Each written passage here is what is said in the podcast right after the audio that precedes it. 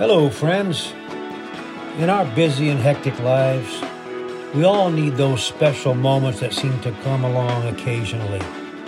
Moments that we know come from the throne of God. Moments that inspire us or stir up our faith.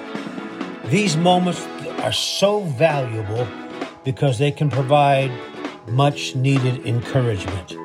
So take a pause in life and enjoy this new podcast series that we are titling Inspirational Moments.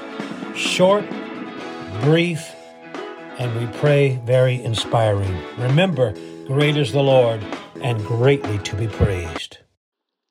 The flesh lusteth against the spirit. We need to walk in the spirit, not in the flesh. So I just don't know how I can do that. Well, we just do it one step at a time, church. It's not a, a magic, it's not like Hollywood. You can't just go, okay.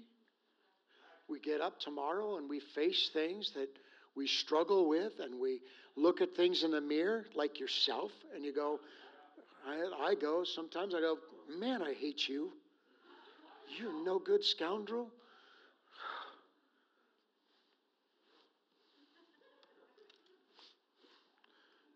I know none of you do that. Paul said it like this He said, I would to do good, and I do it every time. No. He said, There's a war that's going on.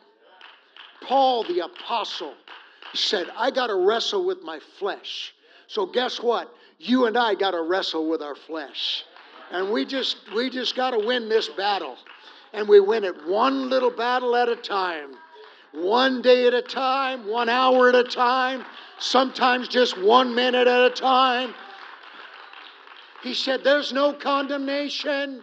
You're not condemned. If you're trying to live right, you're trying to do what's right, you're letting your convictions and your conscience rule you in the right direction.